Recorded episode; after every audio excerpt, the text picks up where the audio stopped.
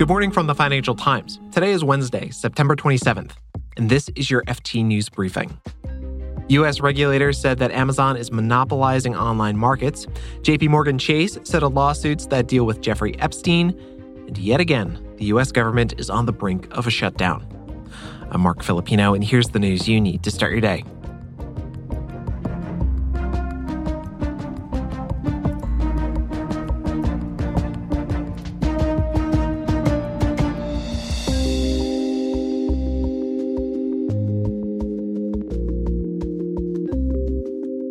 The Federal Trade Commission accused Amazon of being a monopoly in a lawsuit yesterday. It is a big moment for FTC Chair Lina Khan.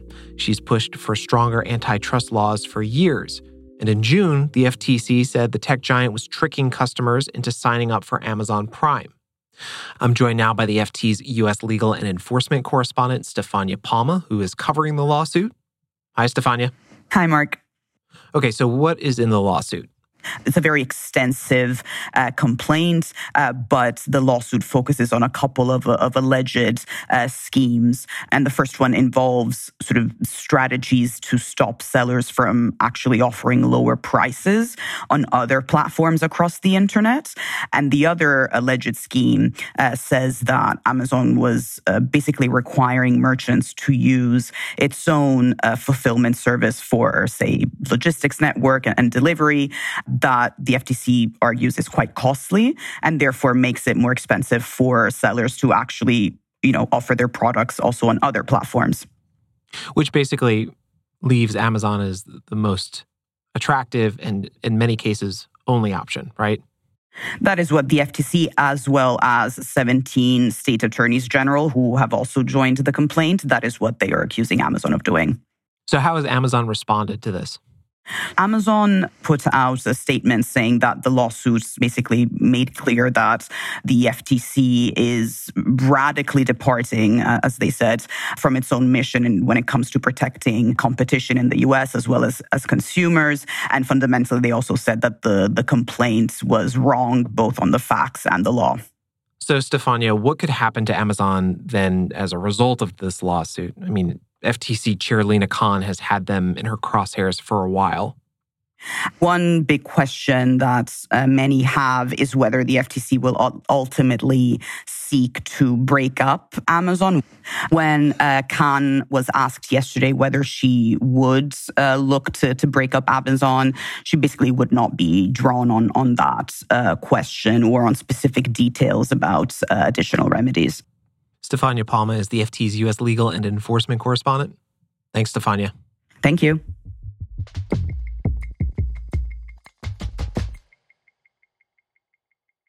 JP Morgan Chase said yesterday that it settled two lawsuits related to Jeffrey Epstein's human trafficking operation.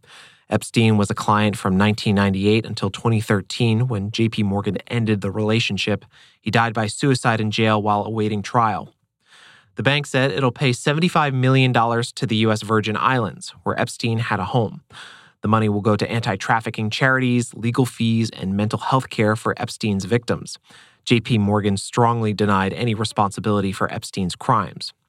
Now, the bank also settled with Jes Staley, a former private banker and ex Barclays CEO.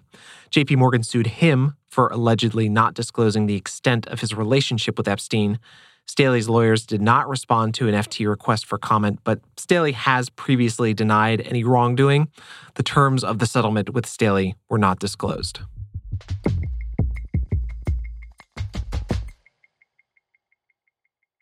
In Washington, Congress is trying to avoid a government shutdown. Lawmakers have until midnight on Saturday to pass a budget deal, and it is not looking good. Democrats and Republicans are split, and if a deal doesn't get done in time, everything except essential government operations will grind to a halt. Here to explain is the FT's Lauren Fedor. Hey, Lauren, how is Capitol Hill treating you? Hi, Marc. It's uh, it's pretty chaotic. Yeah, I can imagine. So, uh, Lauren, passing legislation to fund the government is one of the main responsibilities of Congress. Where are lawmakers at in the process? Well, they're in the middle of a pretty big mess right about now. On the House side, they are churning through all sorts of smaller funding bills. And on the Senate side, they're rushing to try to reach some sort of compromise agreement. But ultimately, we need a funding agreement that can pass through both houses. And we're looking pretty far away from a compromise. And if lawmakers aren't able to come to some sort of compromise before Saturday, who or what will be impacted? Well, huge parts of the federal government. What tends to happen is certain parts of the federal government are classified as essential, some are classified as non essential. Uh, and those non essential departments, they do shut down, as the name implies. Millions of workers will be furloughed. They won't receive their paychecks. And in terms of markets, so far we haven't seen much market reaction. Earlier in the week, we had Moody's issuing a report warning that this could ultimately affect the credit rating for the US government. The kind of impact will get greater the longer the shutdown goes on. Okay, this all sounds bad. Just, you know, my personal take. So explain to me why this is happening. What are the politics behind the gridlock? Yeah, I think most people agree it's bad, Marc. So, you know, you're you're safe assuming that. Not in the minority. All right, great. But there is a vocal minority on Capitol Hill who are holding all of this up. And that vocal minority largely comes from the House Freedom Caucus, which is this powerful group of House Republicans who are kind of on the right wing of the party and have long been beating the drum for less government spending. There are also concerns among several lawmakers about funding for Ukraine. So that's another kind of piece of the very messy puzzle here. And that could potentially hold up some sort of deal as well. So then, what are lawmakers doing this week to try and avoid a shutdown? Anything? They're definitely trying. So, on the Senate side, they have agreed a compromise, something called a continuing resolution. In DC, a lot of people call it just a CR. That's a stopgap measure that will kick the can down the road by a, a, period of months so that we can have this whole debate about whether to shut down the government at a later date. But it, it averts a crisis in the short term.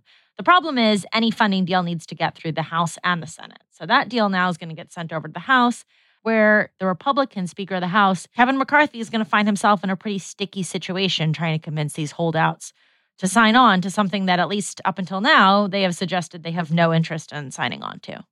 Lauren Fedor is our Deputy Washington Bureau Chief. Thanks, Lauren. Thanks, Marc.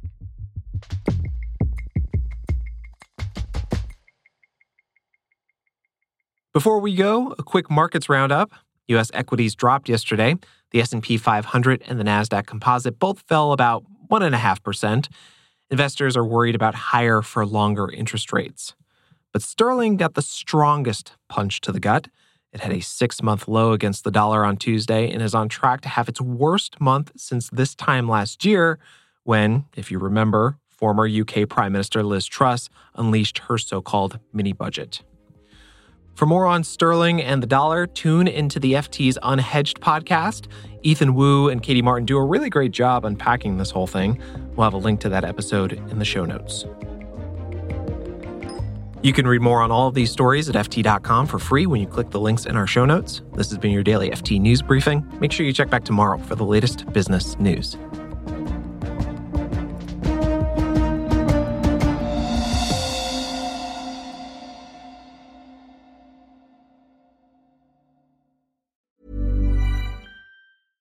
Hi, this is Janice Torres from Yo Quiero Dinero. From a local business to a global corporation, partnering with Bank of America gives your operation access to exclusive digital tools, award winning insights, and business solutions so powerful you'll make every move matter. Visit bankofamerica.com slash banking for business to learn more. What would you like the power to do? Bank of America NA, copyright 2024. Here at Bellingcat, we get to the bottom of things. From a global crisis to an underreported event, we find the facts using publicly available tools and resources, uncovering what is hidden on and below the surface. We connect the dots using social media posts, satellite images, and public records, and empower others to do the same by sharing how we do it. The ability to do so is only made possible by our readers, supporters, and community members. Care to join us? Learn how at bellingcat.com.